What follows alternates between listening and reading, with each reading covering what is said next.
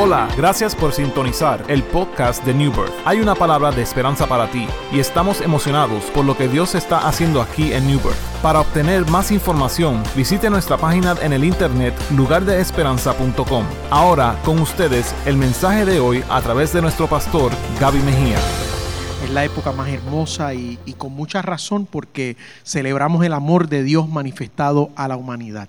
Gloria a Dios. Juan 3:16 es Navidad porque de tal manera amó Dios al mundo que ha dado a su Hijo unigénito, para que todo aquel que en Él cree no se pierda, mas tenga vida eterna. Eso es Navidad.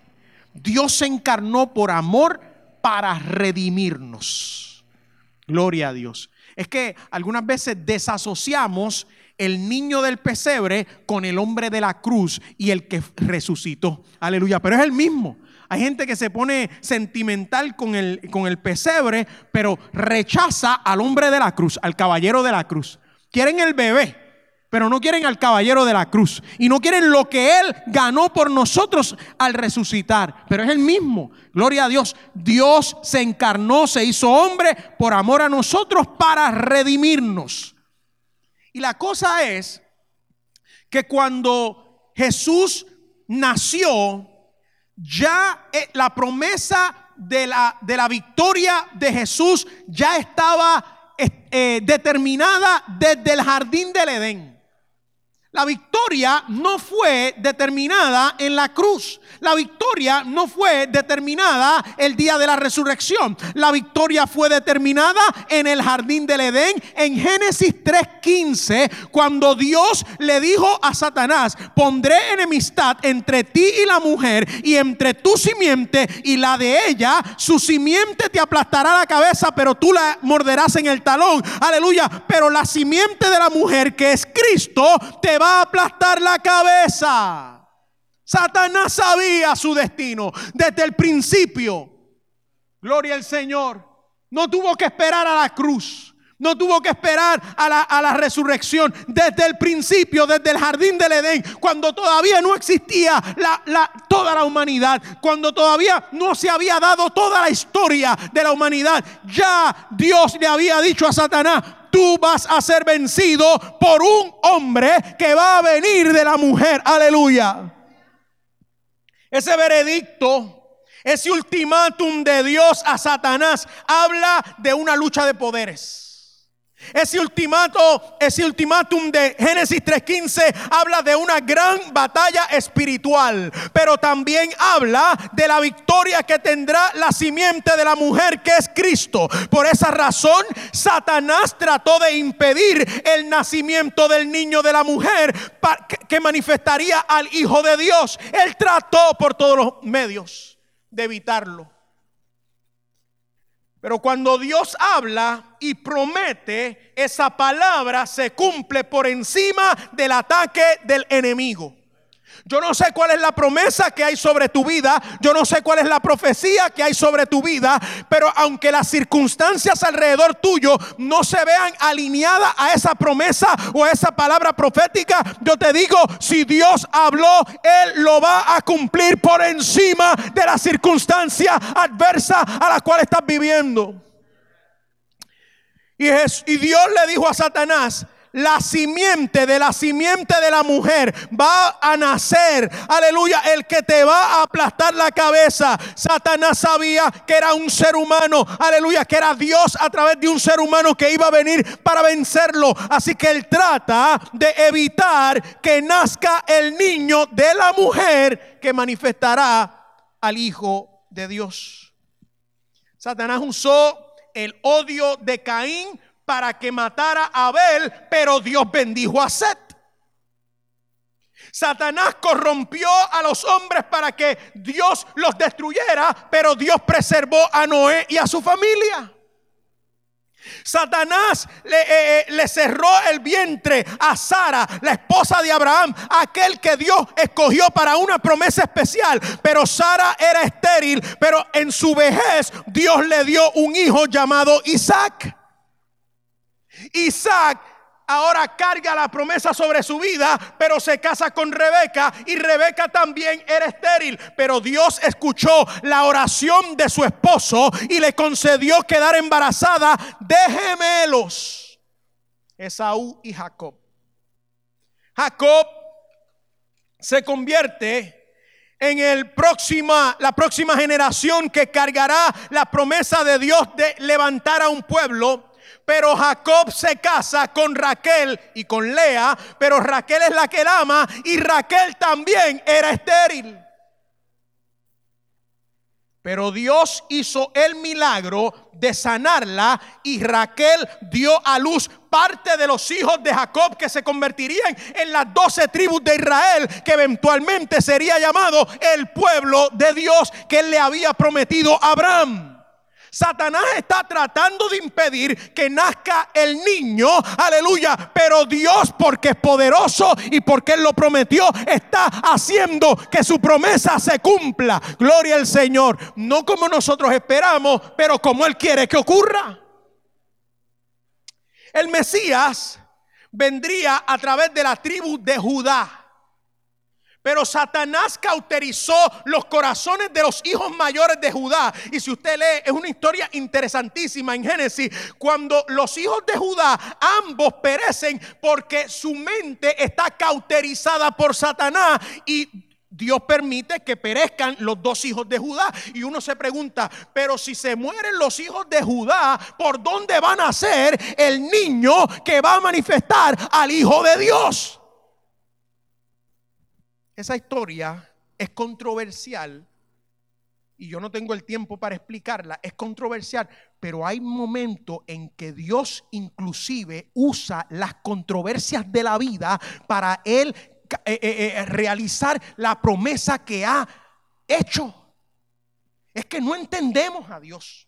Es que no lo podemos entender. Nosotros queremos poner a Dios en un plano y que las cosas se tienen que hacer ABC. Aleluya. Y algunas veces el ABC no funciona y Dios hace lo que tiene que hacer. Aleluya. Por eso es que Dios le tiene que decir a David, estate quieto. Como diría mi mamá, estate quieto muchacho. Estate quieto y reconoce que yo soy Dios. Yo no me eh, yo no estoy limitado a los procesos humanos.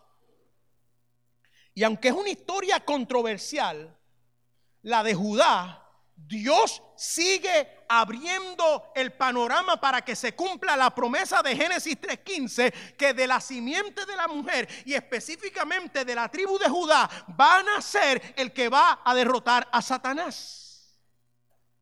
La simiente de la mujer que aplastaría la cabeza de Satanás nacería de la familia de David. Así que Satanás quiso destruir a David. Primero lo enfrenta a un gigante llamado Goliat, pero Dios le dio la victoria a David. Luego la persecución y el odio del rey Saúl para matar a David, pero Dios le dio favor con Jonatán, quien lo defendió. Finalmente, lo que más recordamos de la historia de David es la tentación, el adulterio, eh, se convirtió en homicida, pero la gracia y la misericordia de Dios lo alcanzó. Fíjese cómo es la Biblia, que la promesa de Dios es que de la simiente de la mujer van a ser el que va a aplastar a Satanás, pero la historia no es perfecta los protagonistas de esa historia que se va a culminar en la promesa de Dios no es perfecta. Tú y yo somos protagonistas de la voluntad de Dios, del plan de Dios. No somos perfectos. Aleluya. Hemos cometido errores. Estamos en situaciones difíciles que pensamos lo que Dios prometió entonces no se puede cumplir porque esta situación está difícil. Pero Dios hemos visto a través de la historia que aunque no eran gente perfecta, aunque no eran circunstancias perfectas, Dios dice, lo que yo prometí se va a cumplir. Aleluya. Y Dios entra en el escenario de la vida. Su gracia, su misericordia, otras personas, otras circunstancias. Aleluya. Pero Dios va a cumplir lo que él ha prometido que, que iba a hacer. Lo último que intentó Satanás fue crear un escándalo con el embarazo de María, una jovencita que todavía no está casada y que aparece frente a su novio de compromiso y a su familia embarazada. Y, esto, esto, era un, eh, esto era un escándalo no solamente en las familias hispanas, esto es un escándalo en cualquier familia. Una muchachita que se ha cuidado, que se ha protegido, que todo el mundo tiene un, testimonio excelente de ella. Ahora ella aparece embarazada y José, que era un hombre tan bueno, dice, yo me voy a divorciar de ella escondido, yo no le quiero hacer daño, pero cuando este escándalo salga, lo próximo que va a pasar es que la van a matar. Eso era lo que decía la ley. Había que apedrearla, porque si José no es el padre, quiere decir que ella adulteró, ella le fue infiel al, que iba a ser su esposo. Así que lo próximo era que la iban a apedrear. Y yo estoy seguro que Satanás está pensando, aquí, aquí es que se me va a dar a mí. Eh, no van a ser ese niño que va a manifestar al Hijo de Dios. No se va a dar, pero Dios él no, él, no, él no entiende y algunas veces nosotros necesitamos entender que el elemento de Dios, aleluya, en nuestras situaciones es lo que cambia todo. Pero Dios, hace dos días atrás, yo todo lo que decía en mi mente era, pero Dios, pero Dios, pero Dios, aleluya, el elemento de Dios, ese, ese, ese, ese, esa manifestación milagrosa de Dios que cambia las cosas en un segundo. Pero Dios, habla al corazón sensible de José, el cual hizo la diferencia. Tenemos que estar sensibles al trato de Dios y a la voz de Dios con nosotros, aunque el panorama se vea como que aquí, aquí se acabó todo. Porque eso es lo que está pensando José. Se acabó todo esta era la mujer de mi vida, yo me iba a casar con ella y ahora está embarazada. Y él no entiende que esto es todo parte del plan de Dios que se cuajó en Génesis 3.15, cuatro mil años antes de que él lo está viviendo.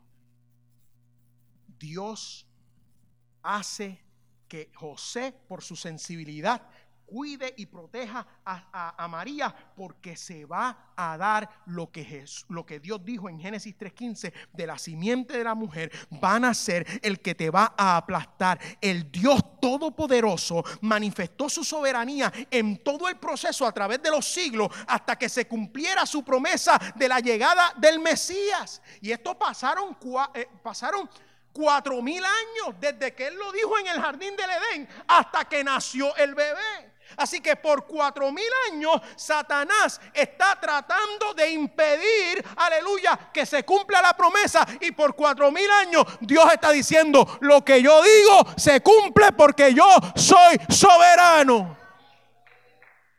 700 años antes del nacimiento de Jesús, Dios levanta al profeta Isaías para confirmar la promesa de Génesis 3.15. Y en Isaías 7.14 leemos lo siguiente, él profetizando, pero por eso el Señor mismo les dará una señal. La Virgen concebirá y dará a luz un hijo y lo llamará Emanuel, que significa Dios con nosotros. Aleluya. Lo que el anhelo de Dios desde el jardín del Edén era estar con nosotros.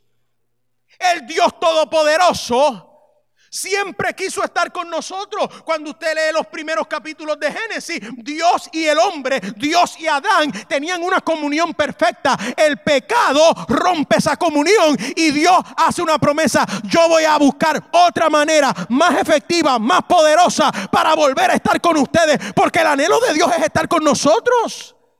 Yo no sé por qué la gente se empeña en, estar lejos de Dios, porque el anhelo de Dios es estar con nosotros.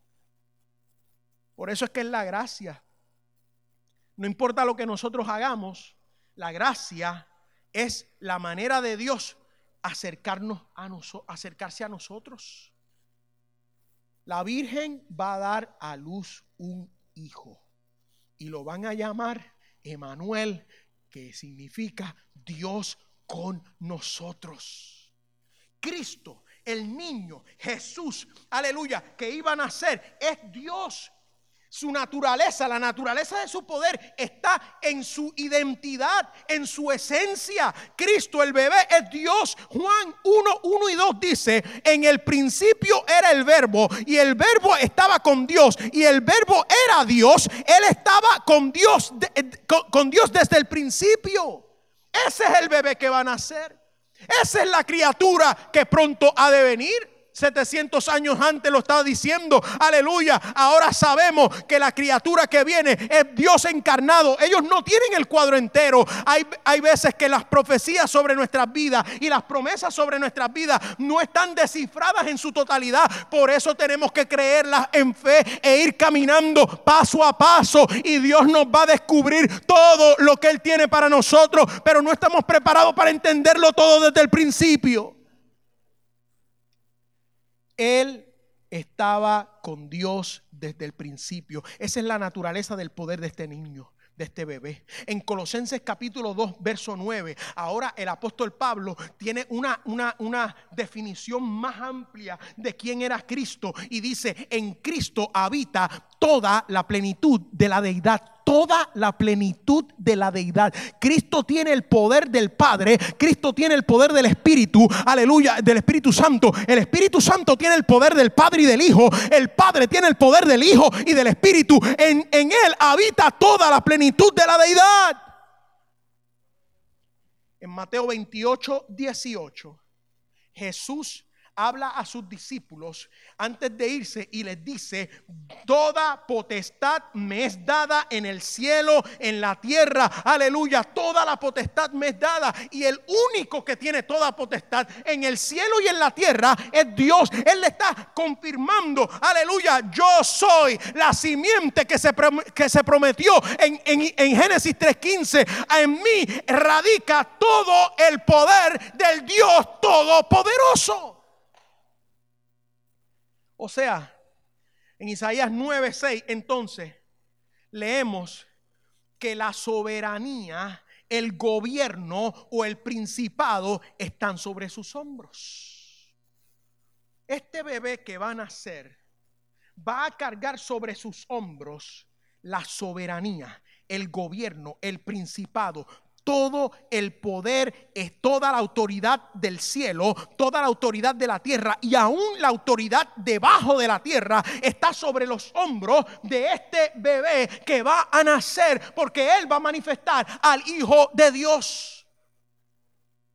Así que ver el pesebre Sencillamente con la figura de un bebé y una familia y le llamamos la Santa Familia y el bebé bendito, qué, lindo se ve. Estamos, estamos, estamos viendo ahí la manifestación completa del Dios Todopoderoso en un cuerpo de un bebé que va a nacer para ir a la cruz del Calvario para salvarnos de nuestros pecados. El problema de la humanidad, el problema mayor que tiene la humanidad es que por el pecado se alejó de su creador y Dios a través de su nombre Emanuel está diciendo, yo quiero volver a restaurar esa relación de intimidad con ustedes. El Dios todopoderoso. Él será llamado, la semana pasada vimos el nombre o el título de consejero, pero también será llamado Dios fuerte. Dios todopoderoso. Aleluya. toda la plenitud de la deidad está en Él. Él es Dios encarnado. Hay que entender eso. Él no es 50% Dios y 50% hombre. Él es 100% Dios y 100% hombre. Él tiene todo el poder. Ellos no entendían que ese bebé que estaban viendo ahí nacer, estaba, eh, eh, eh, en él estaba concentrado todo el poder del universo, todo el poder de, de, Dios estaba ahí. Se iba a manifestar pronto, pero ahí estaba en ese bebé. Será llamado Dios fuerte. La profecía bíblica establece que el Mesías es Dios. Por eso nosotros confesamos, Jesucristo es el Señor. Esa es la fórmula de salvación. Cuando tú reconoces que ese niño que nació en, Belén y que murió en Jerusalén y que resucitó a los tres días es Dios, aleluya, eso te hace salvo. Hay que entender ese, ese principio. Por eso es que esa profecía de Isaías es tan importante. Él es Dios fuerte. Aleluya, lo llama Dios desde el principio. No hay excusa, no hay, no hay tapujo, no hay, nadie está pidiendo permiso. En, cuando, Jesús, cuando Jesús tenía su ministerio público, la gente le preguntaba, tú eres Dios. Pero mire, si usted leía la profecía, ya sabías que Él era Dios. Porque desde 700 años antes dijeron, el que va a nacer de la Virgen va a ser llamado Dios fuerte. Dios fuerte porque va a destruir al, al, mayor poder que nosotros hemos tenido que enfrentar en el mundo, que es Satanás. Entre todos los dioses que puedan existir. Porque la Biblia no establece, la Biblia no, no, no niega la existencia de otros dioses. Pero de entre todos los dioses que puedan existir, nuestro Dios es fuerte y nuestro Dios es poderoso. Mire, tampoco la Biblia trata de convencernos de la existencia de Dios. En Génesis 1.1 dice, en el principio era Dios. En Hebreo nos dice que el que se acerca a Dios tiene que creer que Él, Él es. Así que la Biblia no es un documento para tratar de convencer a la gente que Dios existe. La Biblia es un documento que ya establece la existencia de Dios. Y ahora las profecías lo que están diciendo es, Cristo, el bebé que nació de la Virgen, es el Hijo de Dios. Él es Dios. Mire, vaya conmigo al Salmo 115, 1 al 8. Salmo 115, 1 al 8. Mire, mire lo que dice ese salmo. La gloria, Señor, no es para nosotros. No es para nosotros, sino para tu nombre, por causa de tu amor y tu verdad. Porque, ¿por qué tienen que decirnos las naciones, ¿dónde está tu Dios? Nuestro Dios está en los cielos y puede hacer lo que le parezca. Estoy leyendo la nueva versión internacional. Nuestro Dios está en los cielos y puede hacer lo que le parezca. Pero sus ídolos son de oro y plata, producto de manos humanas. Tienen boca pero no pueden hablar, ojos pero no pueden ver, tienen oídos pero no pueden oír, nariz pero no pueden oler, tienen manos pero no pueden palpar, pies pero no pueden andar, ni un solo sonido emite su garganta semejante a ellos son sus hacedores y todos los que confían en ellos. El Salmo 115 está estableciendo, número uno, que toda la gloria y toda la alabanza es para Cristo, quien es el Dios fuerte. Que nuestro Dios esté en el cielo y puede hacer lo que le parezca. De hecho, todo lo que quiso ha hecho. Él ha hecho todo lo que existe y todo lo que nos falta a nosotros por experimentar, Él lo va a hacer. Los otros dioses, los otros ídolos son inútiles e impotentes, al igual que aquellos que ponen su fe en ellos. El que ponga su fe en un Dios, en un Dios que no es el verdadero Dios creador del cielo y la tierra, se convierte tan inútil y tan impotente como al Dios que pone su fe. Pero nuestro Dios vive, nuestro Dios da vida, nuestro Dios da esperanza, nuestro Dios es, fuerte, nuestro Dios es poderoso. Aleluya. Juan 1.3 dice, por medio de Él todas las cosas fueron creadas y sin Él nada de lo que existe, de lo, de lo creado, puede llegar a existir. Ese es el poder de nuestro Dios. Ese es el poder del Cristo que nosotros le servimos. Ese es el poder del niño que nació, que fue a la cruz, murió y resucitó. Por eso es que nosotros cantamos a Cristo. Por eso es que nosotros oramos a Cristo, porque Él tiene el poder, aleluya, para hacer todo lo que nosotros necesitamos que Él haga en nuestra vida. Cristo tiene todo el poder. Nada de lo que existe puede haber existido si no hubiese sido por Él. Y usted no cree que si Él pudo hacer el cielo, las estrellas, eh, eh, eh, los planetas, si Él pudo hacer este planeta tan hermoso que nosotros vivimos, no cree usted que puede hacer, aleluya, en tu vida lo que tú necesitas que Él haga. Él es Dios Todopoderoso.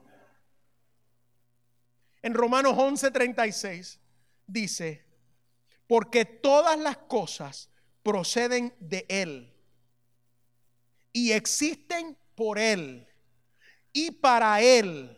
A Él sea la gloria por siempre. Amén.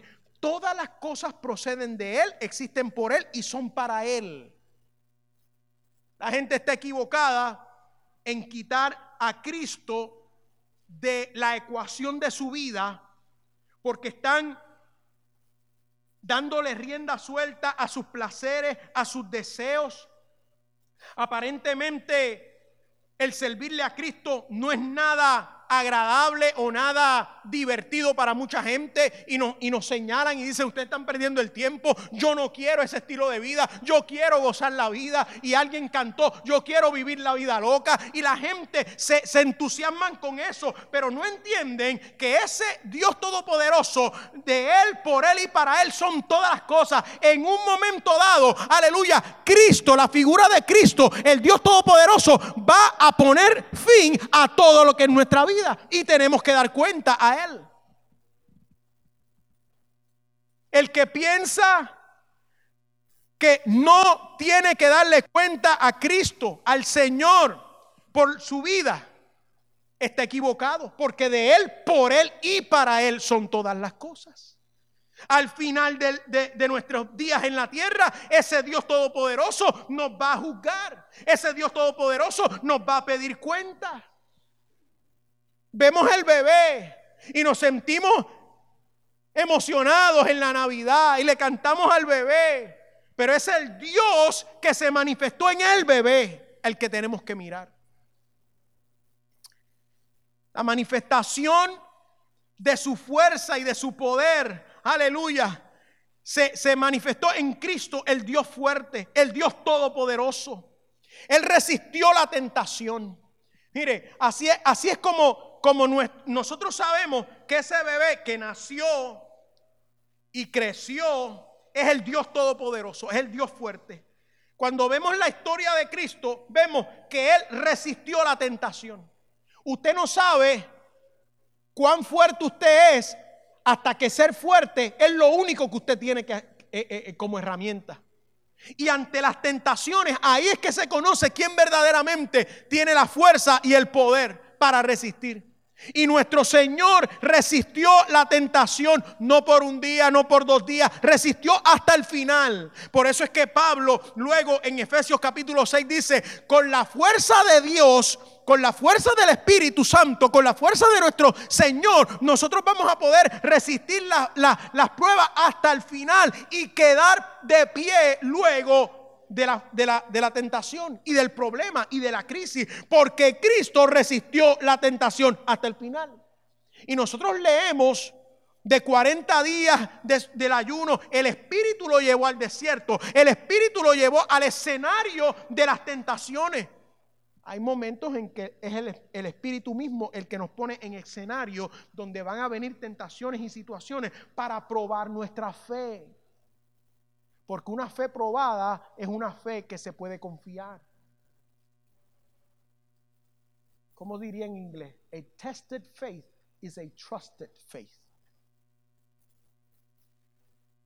Resistió la tentación 40, 40 días. Tres tentaciones habla el, el, texto bíblico acerca de de ese evento. Pero la Biblia termina ese evento diciendo, Satanás se apartó de él por, por un tiempo. Quiere decir que durante todo su ministerio terrenal, Satanás siguió tentándolo. Que no, que no vemos la historia, que no vemos eso, esos eventos aquí, porque solamente hablaron de la tentación de los 40 días. Pero Jesús fue tentado en todo. El escritor de Hebreo lo dice. Él fue tentado en todo soportó el sufrimiento de la cruz.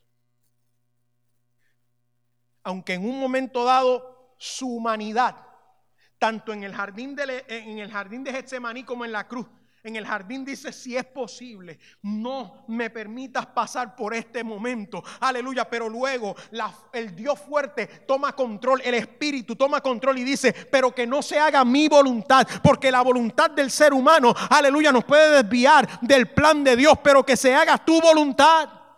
En la cruz del Calvario, en un momento dado dice, Señor, ¿por qué me has desamparado? Pero luego termina diciendo, consumado es, lo logré, vencí, llegué hasta el final. Aleluya. El consumado es de Jesús en la cruz comenzó el día que nació en Belén. Desde ahí comenzó el consumado es. Porque ya Génesis había dicho, este Dios que va a nacer va a ser fuerte suficiente para destruir a Satanás.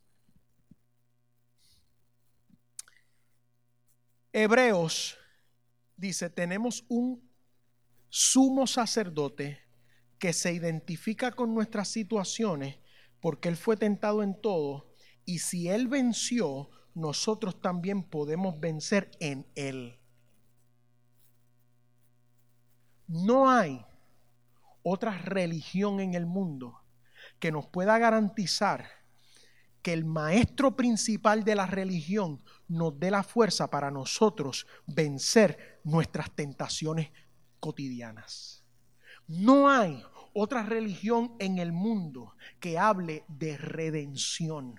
Aleluya. El milagro más poderoso de el cristianismo, de Cristo, de Dios, el milagro más poderoso que Dios y Cristo puede hacer en nuestra vida es la redención de nuestros pecados. No es que nos sane de una enfermedad, no es que nos provea necesidades que, que tenemos, es que nos puede perdonar, aleluya, liberar de la condena eterna, de, de, de muerte eterna a través de la sangre de Cristo.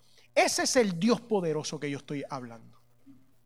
Ese poder no, radica en ningún otro lugar, sino en la figura de Cristo.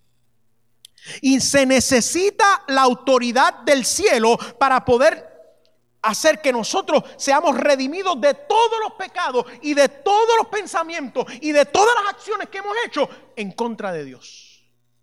Pero la gracia de Dios lo hace posible.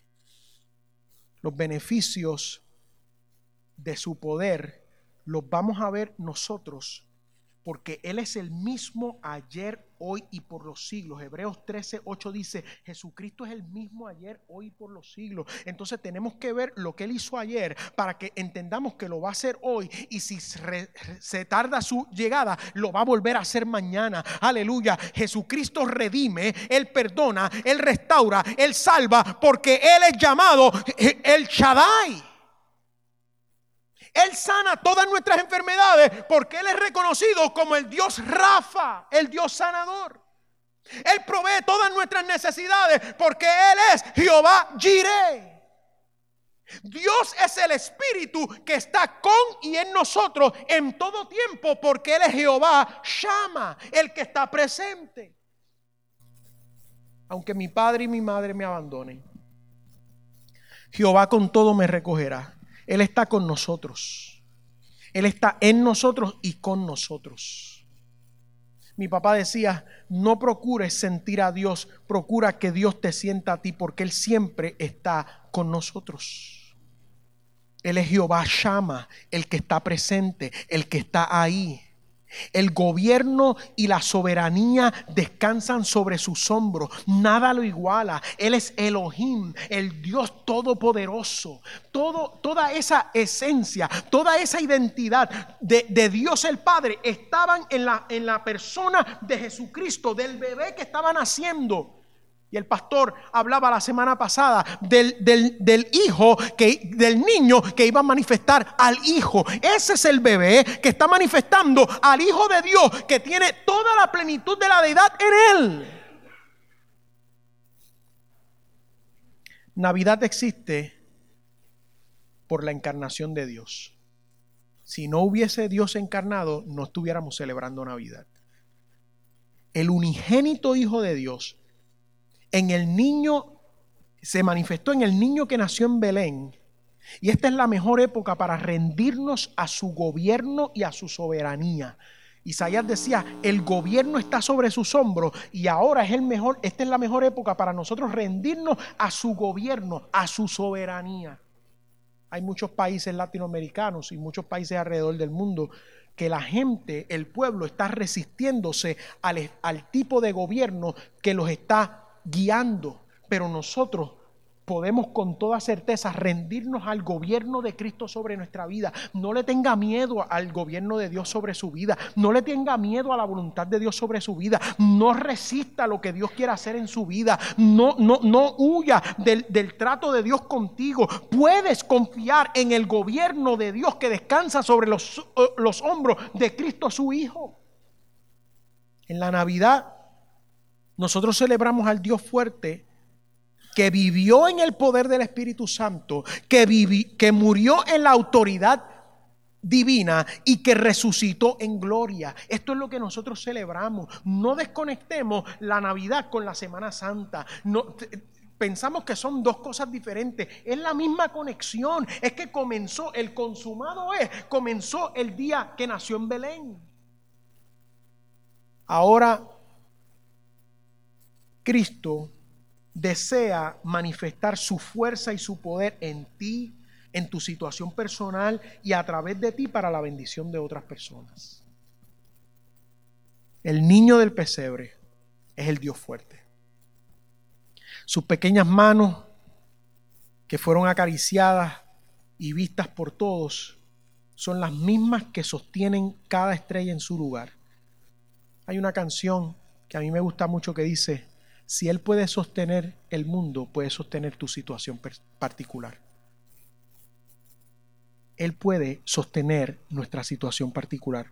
Hay, veces que nosotros mismos no nos podemos sostener a nosotros mismos y que estamos rotos, quebrados en pedazos y que nuestras situaciones se ven tan desorganizadas, pero el Señor, el Dios Todopoderoso, puede sostener en sus manos toda tu situación.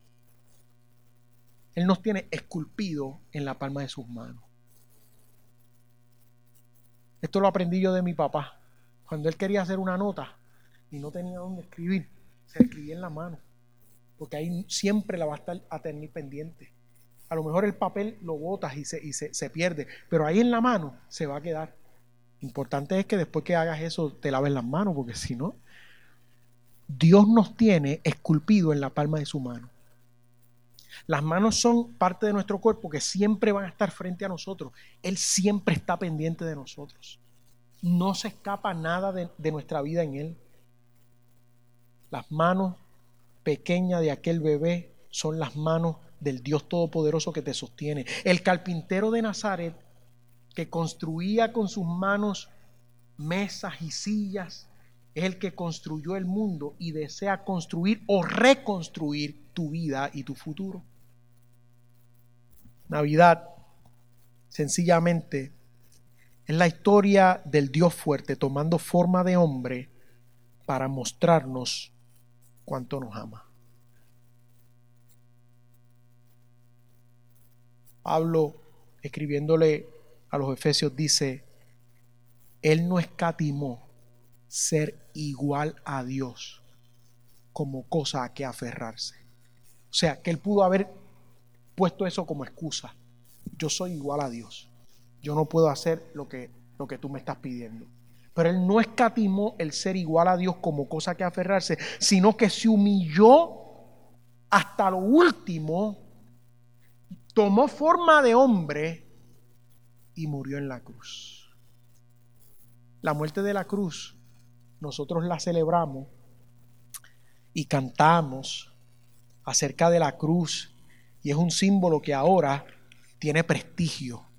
Pero en el momento en que Jesús murió en la cruz del Calvario no era prestigioso.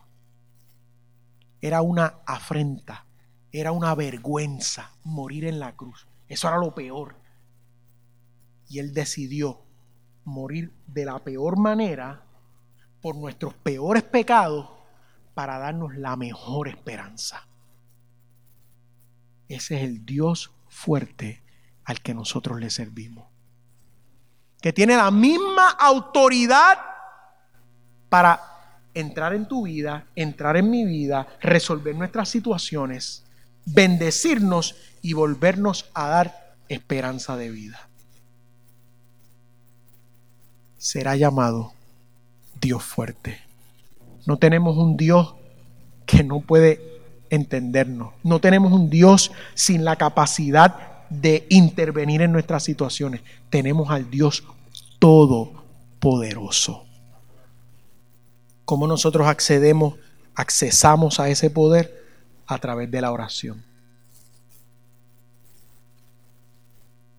Oración es nuestra, nuestras limitaciones, nuestra, nuestro quebrantamiento apoyado en la omnipotencia del Cristo que nosotros le servimos.